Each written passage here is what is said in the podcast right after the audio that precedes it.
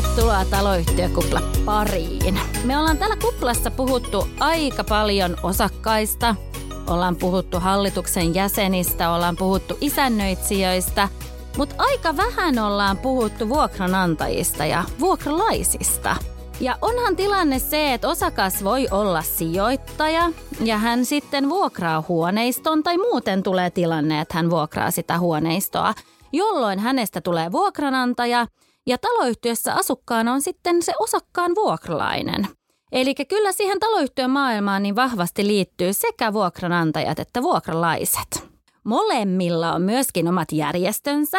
Vuokranantajilla on Suomen vuokranantajat ja vuokralaisilla on vuokralaiset ry. Ja tänään meillä on vieraana keskustelemasta tästä aiheesta Suomen vuokranantajista toiminnanjohtajana Sanna Jyys ja vuokralaiset rystä toiminnanjohtaja Anne Viita. Tervetuloa. Haluatko Anne aloittaa kertomalla jotain vähän itsestäsi ja vähän mitä sä siellä töissä teet? No Vuokralaiset ry on 75-vuotias vuokra-asumisen kehittäjä- ja edunvalvontajärjestö – ja meidät on aikanaan perustettu sen takia, että vuokralaisten asema markkinoilla paranisi, poistettaisiin vuokra-asuntopula ja vuokran, vuokrat olisivat kohtuullisia. Ja aika moni näistä asioista on edelleen sellaisia, että emme me vielä koe tarpeettomaksi olleet. Itsehän mä olen siellä ollut reilu 30 vuotta töissä, että aika pitkän pätkän nähnyt tätä vuokra-asumisen kehittymistä Suomessa ja yleensäkin asuntopolitiikkaa. Eli töitä olet tehnyt, mutta töitä vielä riittää, töitä sanotaan riittää. näin. Oikein mukavaa, että olet tänään mukana. No Sanna, sun vuoro. Kerro vähän itsestäsi ja sun työkuvasta. Mä oon toiminut nyt reilu puolitoista vuotta Suomen vuokranantajien toiminnanjohtajana ja sitä ennen pari vuotta ehdin olla yhdistyksen päälakimiehenä, eli vajaa neljä vuotta on kokemusta tältä vuokran antamisen saralta. Suomen vuokranantajissa me pidetään pienten yksityisten vuokranantajien ja asuntosijoittajien puolta ja ollaan sellainen hyvien ja inhimillisten vuokranantajien yhteisö.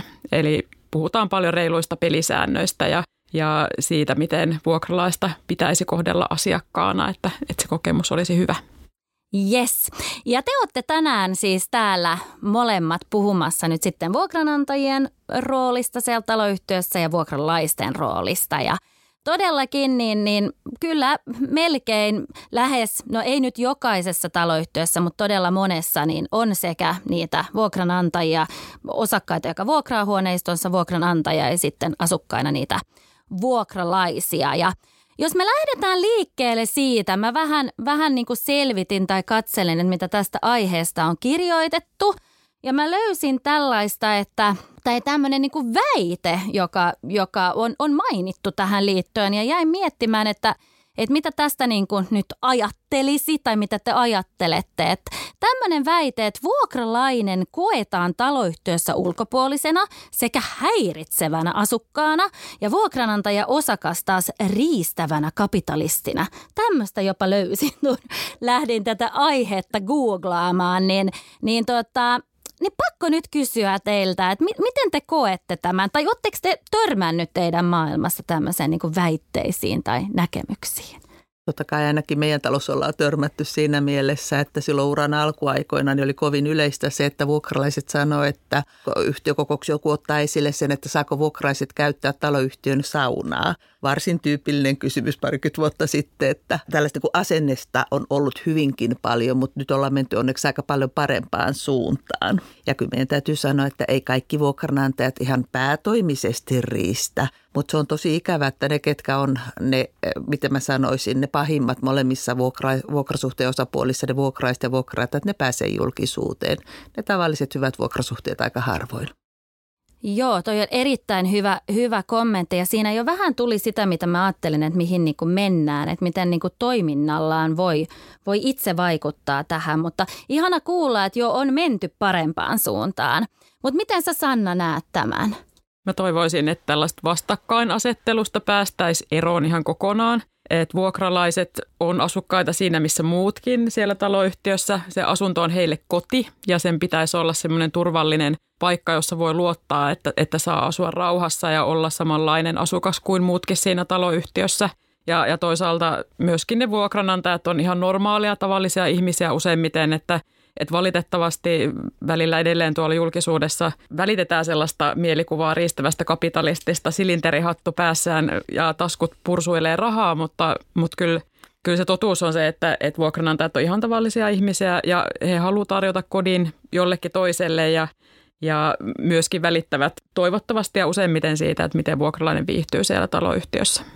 Eli voidaan todeta, että ainakin me, me kolme niin kuin ollaan nyt vahvasti sitä mieltä, että tämä, tämä, tai tunnistetaan tämä väite, joo, mutta ei se näin, näin ole tai ei ainakaan tulisi olla. Ja, ja että vuokranlainen ja vuokranantaja on ihan niin sanottuja niin kuin tavallisia ihmisiä – ja tosiaan silloin mun mielestä tärkeää tähän niin olisi se, että kaikki asukkaat voi tuntea asuvansa yhtiössä ja, ja tuntea, että se on heidän koti ja viihtyä siellä – niin ajattelen nyt sitten kysyä, että kun meillä selvästi on tämä ajatus, niin mitä siellä sitten voidaan tehdä siellä taloyhtiössä sitten vuokranantajat tai vuokralaiset, että me päästään niin kuin tämmöiseen parempaan tilanteeseen. Onko jotain vinkkejä antaa?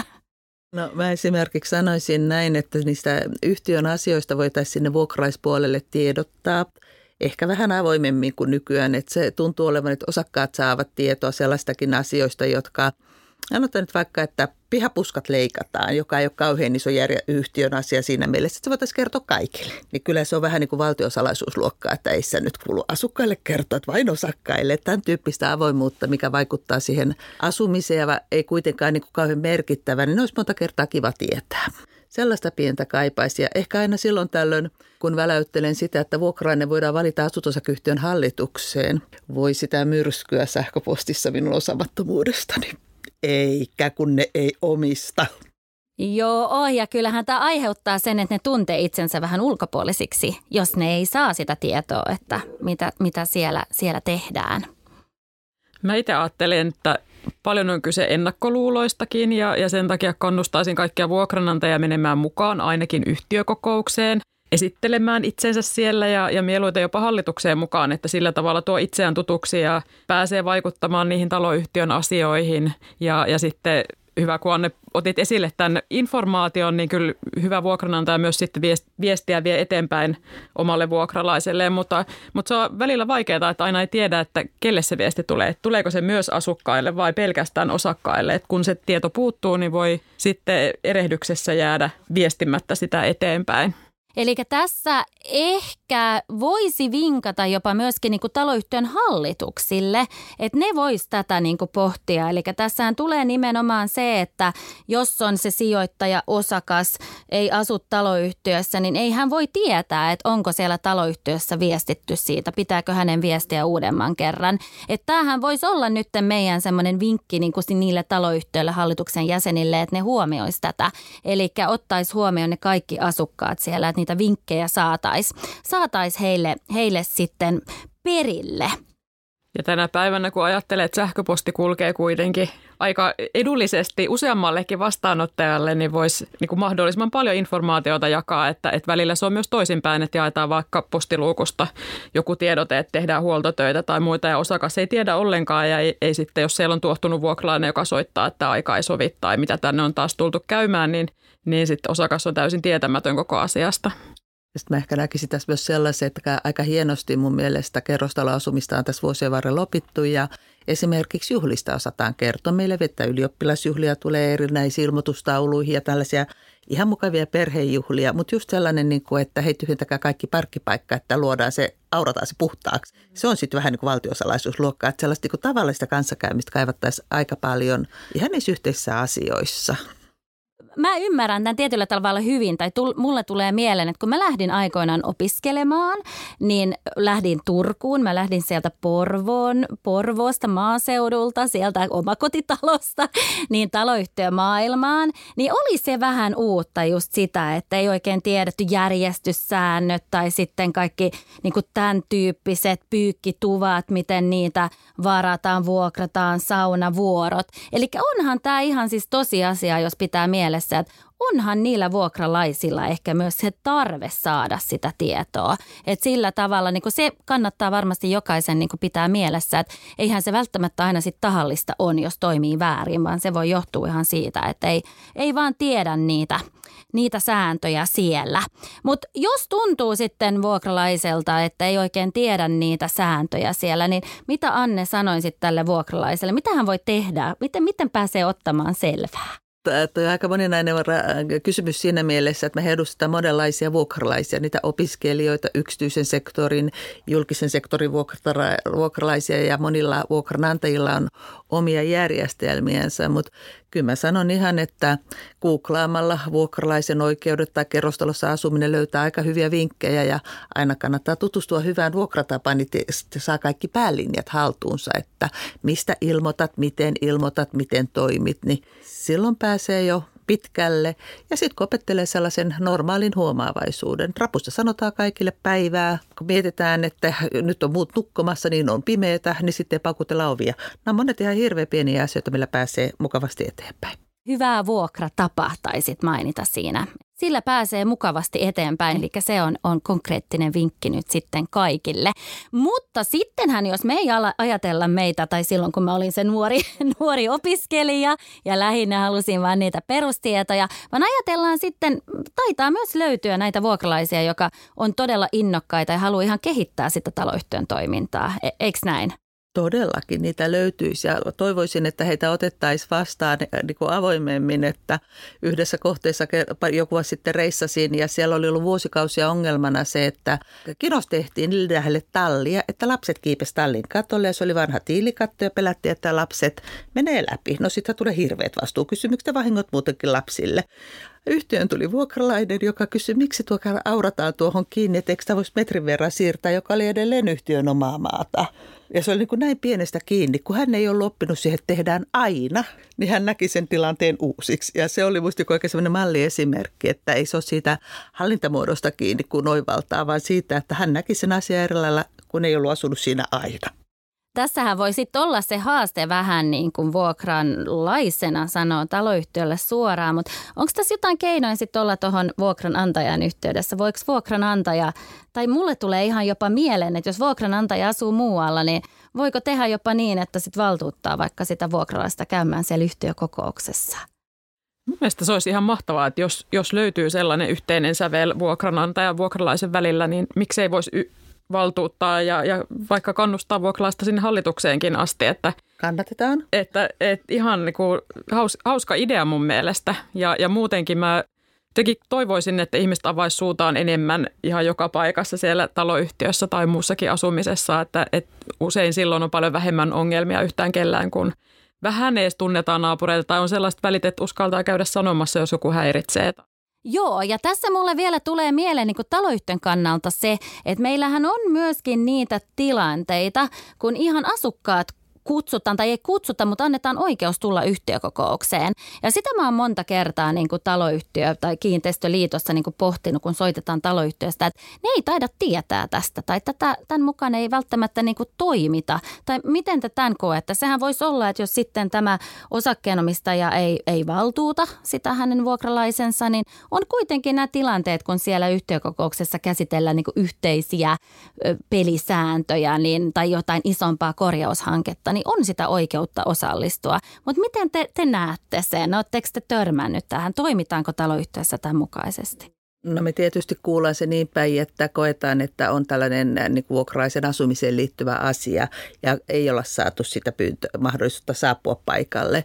Et mä uskon, että on niitäkin yhtiöitä, joissa se saadaan asianmukaisesti, mutta se ei kuulu sitten meille asti ja todella toivon, että ne on enemmistö. Varmaan on paljon kiinni isännöitsijästä, että miten hyvin hänellä on hallussa nämä pelisäännöt ja se, että milloin vuokralaiset tai kaikki asukkaat pitää kutsua mukaan sinne yhtiökokoukseen.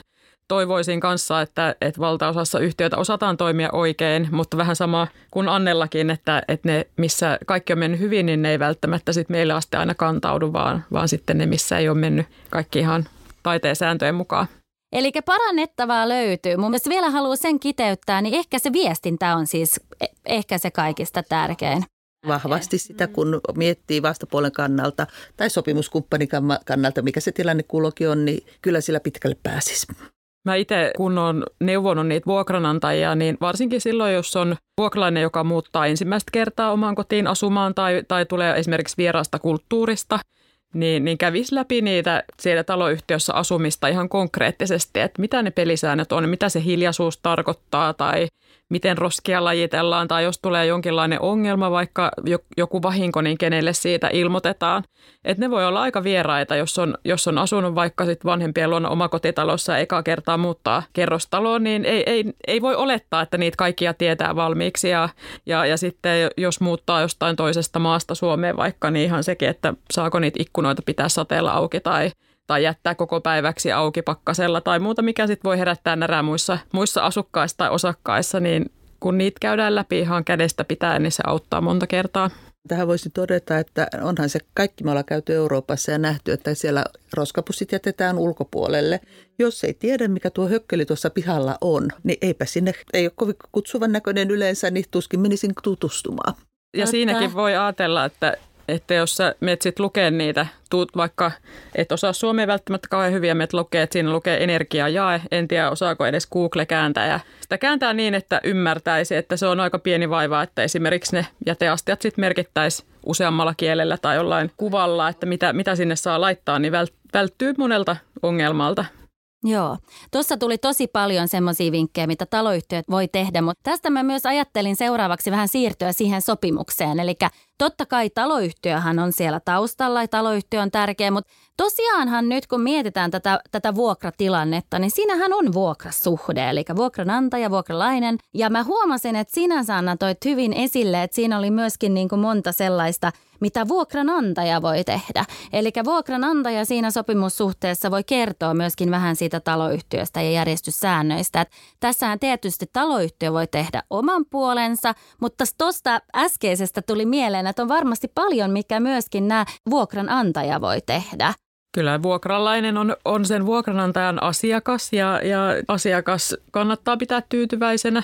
Ja, ja monta kertaa siinäkin auttaa se viestintä, että, että hyvä sopimus kannattaa aina tehdä, mutta sitä, jos kaikki menee hyvin, niin sitä, siihen ei tarvitse oikeastaan koskaan enää palatakaan.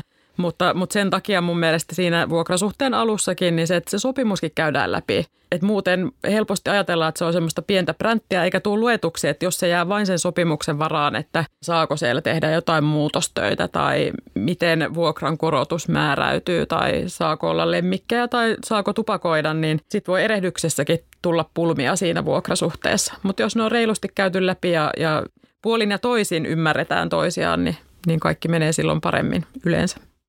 Oon ihan ton Sannan linjoilla, että kaikki, mistä puhutaan avoimesti, on aina hyvä. Ja ehkä meillä on niin kuin suomalainen tällainen perimä on se, että sanotaan, että on vuokranantaja, joka on perinnyt asunnon ja siellä tapahtuu vuokralaisen kodissa vesivahinko. Ja kun vuokralainen soittaa, niin vuokranantaja on eka kertaa elämässään tilanteessa. Ja suomalainenhan ei sano ystävälliseen sävyyn, että hei, ei harmaita hajua, anna mä vähän selvitään, soitan sulle huomenna – Toi, toi Anne hienoa, että otit esiin tuon vesivahingon. Sekin on mun mielestä sellainen, mistä, mistä vuokranantaja voi jo etukäteen, siinä kun sopimusta tehdään tai ollaan tekemässä alkutarkastusta siellä asunnossa, niin kertoa, että jos huomaat mitä tahansa täällä puutteita asunnossa, niin ilmoita heti. Että se ei tarkoita sitä, että se olisi sun vika, vaan, vaan jotta mä pystyn korjaamaan tai vältetään se isompi vahinko. Että jos näkyy vaikka muovimatossa reikä tai kylppärissä tai näkyy, että parketilla on jotain kosteita läiskää, niin että päästään tutkimaan enemmän ja se vahinko ei pääse pahenemaan, niin ilmoita mahdollisimman nopeasti.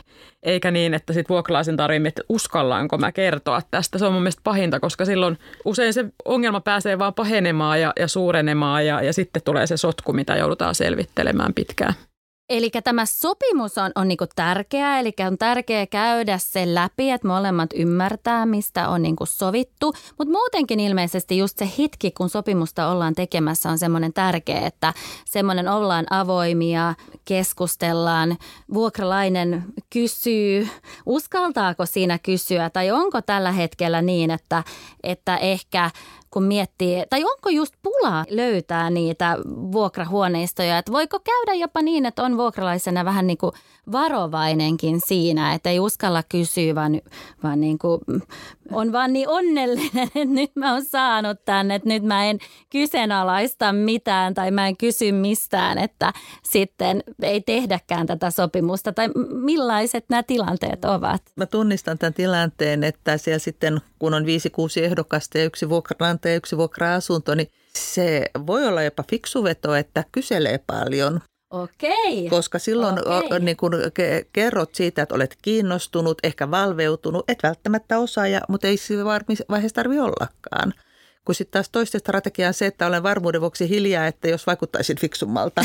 Ja eri tilanteissa on varmaan erilainen ratkaisu, mikä on oikein, mutta ei kysyminen koskaan huono asia ole. Toi on hyvä, koska mä luulen, että toi on vinkki nyt niin kuin monelle, jos, jos joku vuokralainen tai tuleva vuokralainen kuuntelee, että kysykää ja ottakaa selvää. Ja, ja just jos vuokranantajat kuuntelee, niin se voi olla niin kuin vinkkinä, että tämä on todellakin semmoinen niin kuin huolellinen vuokralainen, joka haluaa ottaa selvää. Ja Näin mäkin haluaisin ajatella, että vuokranantajan kannalta niin, niin vuokran maksukyky on tietysti tärkeä, mutta yhtä tärkeää on se, että tulee sellainen tunne, että tämä vuokralainen huolehtii siitä asunnosta hyvin. Ja kyllä mäkin olen samaa mieltä Annen kanssa, että, että jos se ehdokas siellä näytöllä kysyy, niin osoittaa kiinnostustaan sille. Ja toisaalta sit vuokranantajan tehtävä on ehkä luoda sellainen turvallinen ilmapiiri, että uskaltaa kysyä, koska se sitten auttaa myös jatkossa. todella hyviä kon- konkreettisia vinkkejä.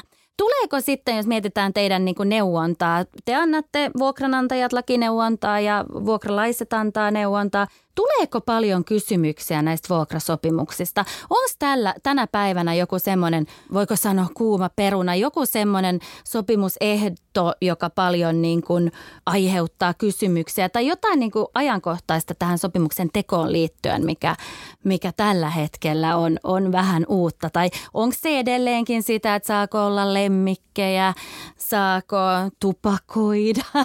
Onko ne tämän Saatko vähän mennä lemmikkeihin? Saat Tää mennä, sa- saat mennä. Mä olen lemmikki-ihminen, mä pidän eläimistä. Niin mua harmittaa tämä kategorinen lemmikkikielto. Sanna niin tuntee tämän mun taustastani, että mä aina sanon, että miksi lemmikit kielletään, kun sillä useimmiten tarkoitetaan isoa koiraa tai lukuisia kissoja. Ja sitten kun ne lemmikit kielletään, niin sitten siellä ei teknisesti ottaen saisi olla sitä miljoonakalaa tai hamsteria. Että voitaisiko sitä yksilöidä vähän sen mukaan, mikä se tosiasiallinen tarve on. Okei, toi on mielenkiintoinen. Mitä sä sanot Sanna? Onko sulla semmoinen, että helposti ollaan, että niitä ei haluta niin ollenkaan? Mä luulen, että vuokralla, vuokranantajan huoli siellä taustalla liittyy siihen, että, että siellä asunnossa tulee vahinkoja ja sitten siitä tulee sitä sotkua, mitä joudutaan selvittämään, että kuka korvaa. Ja, mutta et sillä, jos on kategorinen lemmikki eläinkielto, niin sulkee puolet vuokralaisehdokkaista pois. Että et mun mielestä se voi olla sitten ihan vuokranantajan tappio, jos näin tekee. Ja, ja monta kertaa, jos on kovin hiljaista näytöllä, niin kannattaa ehkä miettiä tällaistakin ehtoa uudelleen, että onko siitä valmis tinkimään. Onko se semmoinen asia, että vuokralainen voisi kysyäkin tai kertoa, että mulla on tämmöinen aivan ihana kilpikonna esimerkiksi. Ja ehkä kilpikonnasta ei ole niin riskiä, voisin kuvitella. Riippuu tietysti millainen kilpikonna. Niin kysyä vissiin aina kuitenkin saa.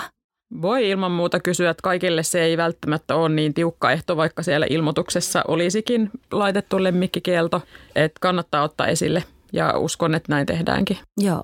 Se, mitä itse ehkä, jos tästä lemmikkieläinasiasta saa hypätä toiseen, mikä on semmoinen uusi ilmiö, niin, niin se, mitä nyt on meillä ruvennut kantautumaan korviin, niin on se, että, että vuokralainen on tehty valinta, on tehty sopimuskin jo, allekirjoitettu ja sovittu muuttopäivä, ja, ja, mutta sitten yhtäkkiä tapahtuukin jotain, että joko vuokralaista ei kuulu enää mitään tai, tai hän ilmoittaa, että on saanut halve, löytänyt halvemman tai ei halukkaan muuttaa tänne. Eli ja, vähän jopa katoaa siis niin, tämä. ja, ja se on niin kuin jännä ilmiö, että et siinäkin vaiheessa, kun se sopimus on jo tehty ja, ja sovittu ja vuokranantaja tietyllä tavalla luottaa, että nyt kaikki menee maaliin, niin, niin, niin niitä tulee tällä hetkellä aika paljon semmoisia yhteydenottoja. Mä en oikein tiedä, mistä se johtuu. Onko se, että vuokralaisilla on niin paljon valinnanvaraa? O- osa asiaa, että on niin kuin saadaan samalla hinnalla jotenkin Niin. niin. miellyttävämpää.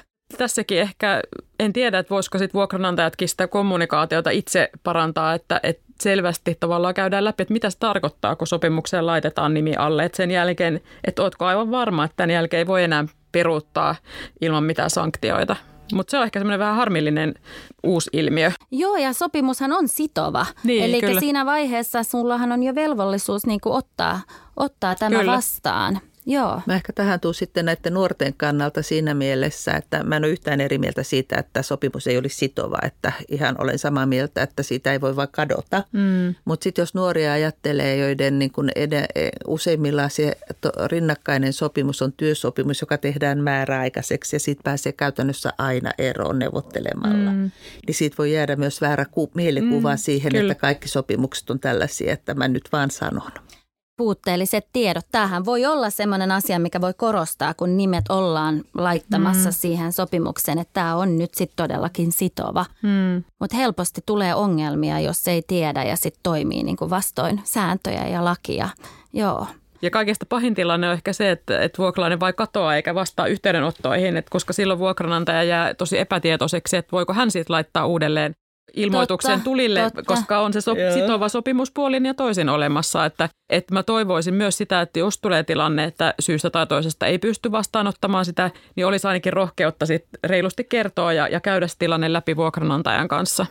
Ehdottomasti kannustan, koska mun täytyy sanoa, että nämä sopimukset, joissa irtisanomisajan alkaminen määritellään sinne noin 11 kuukauden päähän, niin, niin tota, nehän on ollut monta kertaa sellaisia, että ihmisillä on ollut vähän vaikeaa ha- hahmottaa sitä, että koska se vuokrasuhde voi aika päättyä ja sitten on voinut tuoda taloudellisiin tilanteisiin olosuhteisiin muuttu, muutoksia. Esimerkiksi koronahan on nyt ollut aika radikaali monen perheen osalta, niin Aika harvassa on ne vuokranantajat, jotka on halunnut pitää vuokraisesta kiinni, jos on ihan suoraan joutunut sanomaan, että nyt me ei pysty enää vuokraa maksaa. Mm. Että kyllä siellä on hirveän hienosti lähetty meidän näkökulmasta sovittelemaan. Joo, ja tässä just se, että taas päästään tähän avoimuuteen, että kerrotaan, neuvotellaan. Että varmasti siinäkin, jos ajatellaan tämä koronatilanne, että jos on jäänyt ilman töitä vaikka, ei pysty sitä vuokraa maksamaan, niin voisin kuvitella, että ihan se kaikista pahin on se jättää maksamatta ja sitten kun vuokranantaja on yhteydessä, niin ei vastaa. Että siinä voisi avoimesti jopa ennen kuin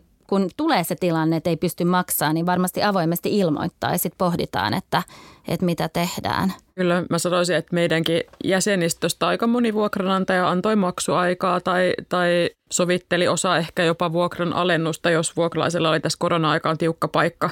Mutta se on aina parempi niin, että, se, että hän ottaa jo ennakolta yhteyttä, että nyt on haasteita maksaa eräpäivänä, että voinko maksaa vaikka osissa tai, tai maksuaikaa saada, niin silloin ei vuokranantajalla ole yleensä syytä olla suostumatta siihen, mutta jos vuokraja tulematta niin, ja, ja varsinkin jos ei sen jälkeen vastaa yhteydenottoihin, niin, niin sitten herkästi lähtee käyttämään niitä kovempia keinoja, mikä ei sitten johda välttämättä toivottuun lopputulokseen. Me ollaan myös aktiivisia, että ota yhteyttä vuokranantajan, tee maksusuunnitelma, tee realistinen maksusuunnitelma. Tosi hyviä, hyviä vinkkejä taas annatte meidän kuulijoille ja, ja kiitos siitä. Ja, ja tämä korona, korona-aikahan on viime aikoina just ollut ajankohtainen ja, ja tämmöisiä asioita on pohdittu. Jos me muuta tämmöistä ajankohtaista pohdittaisiin, mitä tällä hetkellä voi siellä vuokra maailmassa tulla eteen, niin mulla on aina tällä hetkellä aika kuuma, niin mulla tulee mieleen kuumat huoneistot, kuumat asunnot. Onko se, onko teiltä jo kysytty näistä, onko se jo noussut tämmöinen teema esille?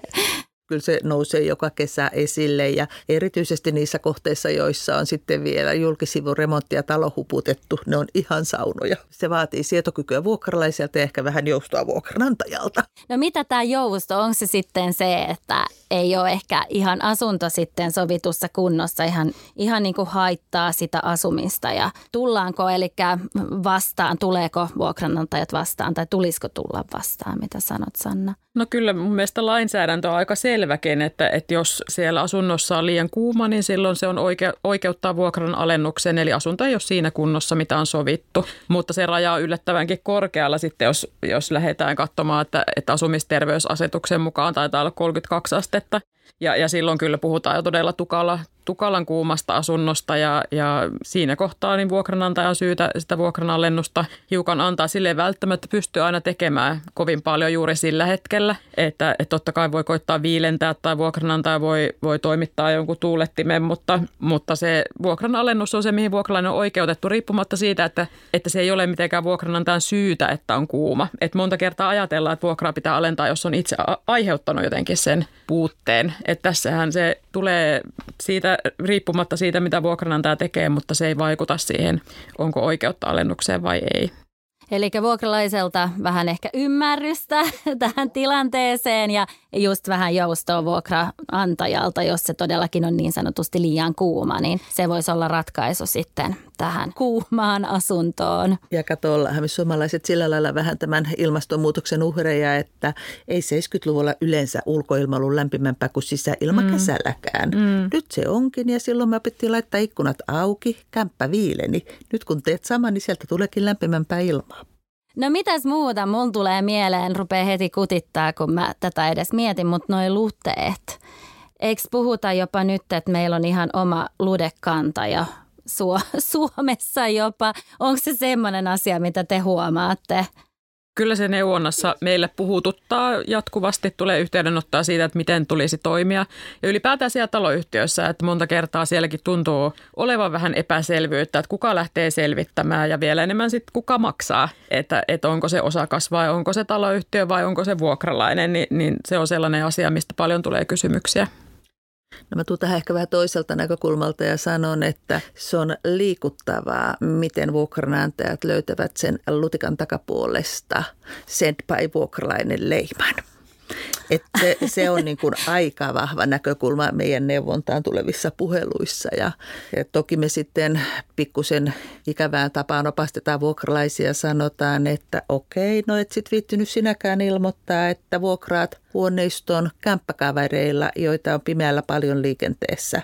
Että tässä on niin kuin kaksi näkökulmaa, että varmasti on tilanteita, että on tullut vuokraisen omaisuuden matkassa ulkomaan reissulta, että sitä en ollenkaan kiistä, mutta ei se ole automaatio tai oikeastaan parempaa on se, että nykyisin niistä ilmoitetaan nopeammin kuin jokunen vuosi sitten – Tähän mä olin kanssa tulossa. Mulla on, jos mä mietin, mietin kiinteistöliiton aikana, niin, niin ollut semmoinen, että aiemmin se oli semmoinen, että no, no, ei halunnut kenenkään tietävän edes, että niin niitä likasta, oli. Juuri näin. Ja tänä päivänä niin tiedostetaan tämä niin ongelma, tiedostetaan, että näitä niin on ja nopeammin ilmoitetaan ja nopeammin lähdetään liikkeelle. Ja ehkä mun semmoinen vinkki, saatte sanoa, että ootteko eri tai samaa mieltä, niin mä ehkä lähtisin siitä, että ei heti lähdetä että kenen syytä, kuka on aiheuttanut tämän, vaan lähdetään siitä, että niistä päästään eroon. Ja ehkä se kuitenkin on loppupeleissä se kaikesta paras ratkaisu, että mahdollisimman nopeasti niin eroon niistä, ennen kuin se on siellä koko rakennuksessa se, se söpö pieni lude. Tästä on kyllä Kristel täysin samaa mieltä ja ehkä siinä on sitten taloyhtiöllekin mietinnän paikka, että miten näistä kommunikoidaan, että, että et kaikesta tärkeintä on se, että se ilmoituskynnys on mahdollisimman matalalla ja usein jos aloitetaan syyttelyllä, että kenen syytä, kuka maksaa, niin, niin se kynnys ilmoittamiseen nousee. Et mieluummin niin, että taloyhtiössäkin ollaan avoimia ja tiedetään, että miten lähdetään toimimaan. Että isännöitsijä ottaa ehkä ohjat, koska aika usein on tilanne, että se on ehtinyt jo se haaste, ongelma levitä muihin asuntoihin tai ainakin pitää tehdä tarkistuksia. Että se ei auta, jos siinä yhdessä asunnossa myrkytetään, niin, niin lähdetään siitä että tosiaan, että toimitaan ja, ja sitten mietitään sen jälkeen vasta, vasta sitä maksupolitiikkaa. Mulla on näitä kauhukertomuksia loputon määrä, niin joku vuosi sitten meille soitti asukas, joka, tai vuokrani, joka tuli ulkomailta varmaan Kiintiästä ja huomasi kotonansa, että siellä on lutikoita matkalaukussa. Yritti soittaa vuokraanteelle huoltomiehelle, että huoneistossa ei ollut sauna, että olisi päässyt taloyhtiön saunaan laittamaan se 80 astetta, että se olisi hoidettu kerralla pois. Kahdessa päivässä ei löytynyt sitä ihmistä, jolla olisi ollut valtuudet laittaa se sauna päälle.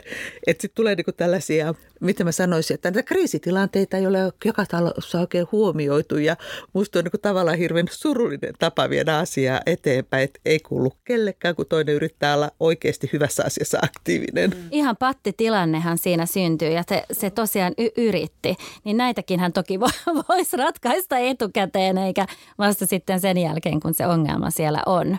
Mutta tosiaan sitten jos miettii ne luteet taloyhtiössä, niin taloyhtiöllähän se vähän sitten, kun ne siellä rakenteissa on, niin, niin kuuluu. Niin tässähän me ollaan nyt vähän eikö olla päästy, mä päästin taloyhtiön maailmaan, päästiin vuokrasopimukseen, päästiin kaiken näköisiin ajankohtaisiin ongelmiin ja taas päästiin siihen taloyhtiön maailmaan. Eli kyllä vahvasti taloyhtiö, vuokranantaja ja vuokralainen liittyy toisiinsa, eikö niin?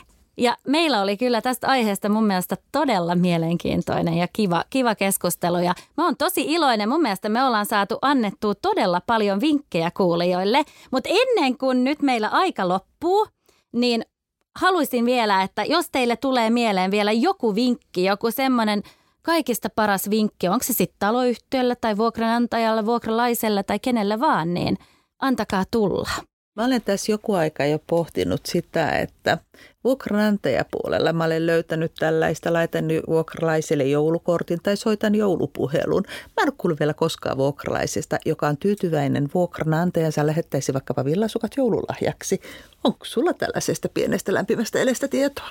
Mä oon lähettänyt mun vuokralaisille villasukat itse tehdyt joululahjaksi, kyllä. Mutta sä et ole saanut vuokralaiselta. En ole saanut vuokralaiselta, se on totta. Et meidän puolella voisi olla tässä kohdassa, että jos se vuokranantaja on loistava, niin kyllä sitä voisi joskus ihan äänenkin kiittää.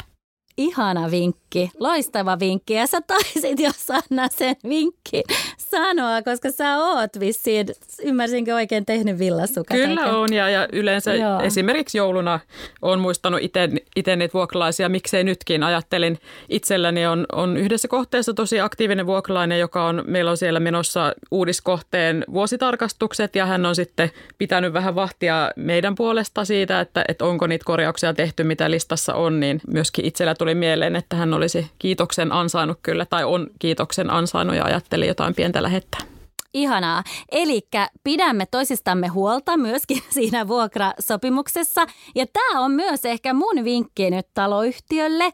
Eli taloyhtiö, pitäkää huolta niistä asukkaista, riippumatta onko ne asukkaat sitten osakkaat tai osakkaiden vuokralaiset tai taloyhtiön vuokralaiset, pitäkää huolta asukkaista, niin sitten on kaikilla huomattavasti ihanampaa ja mukavampaa elää siellä yhdessä siellä taloyhtiössä.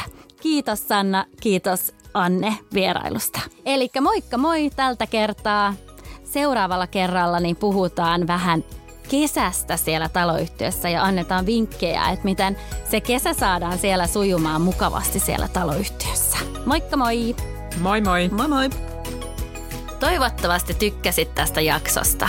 Jos haluat kuulla meistä lisää, niin muista painaa follow, eli seuraa meitä siellä, missä ikinä kuunteletkaan tätä podcastia. Kiitos kun kuuntelit ja ensi jaksossa ollaan taas uuden aiheen parissa.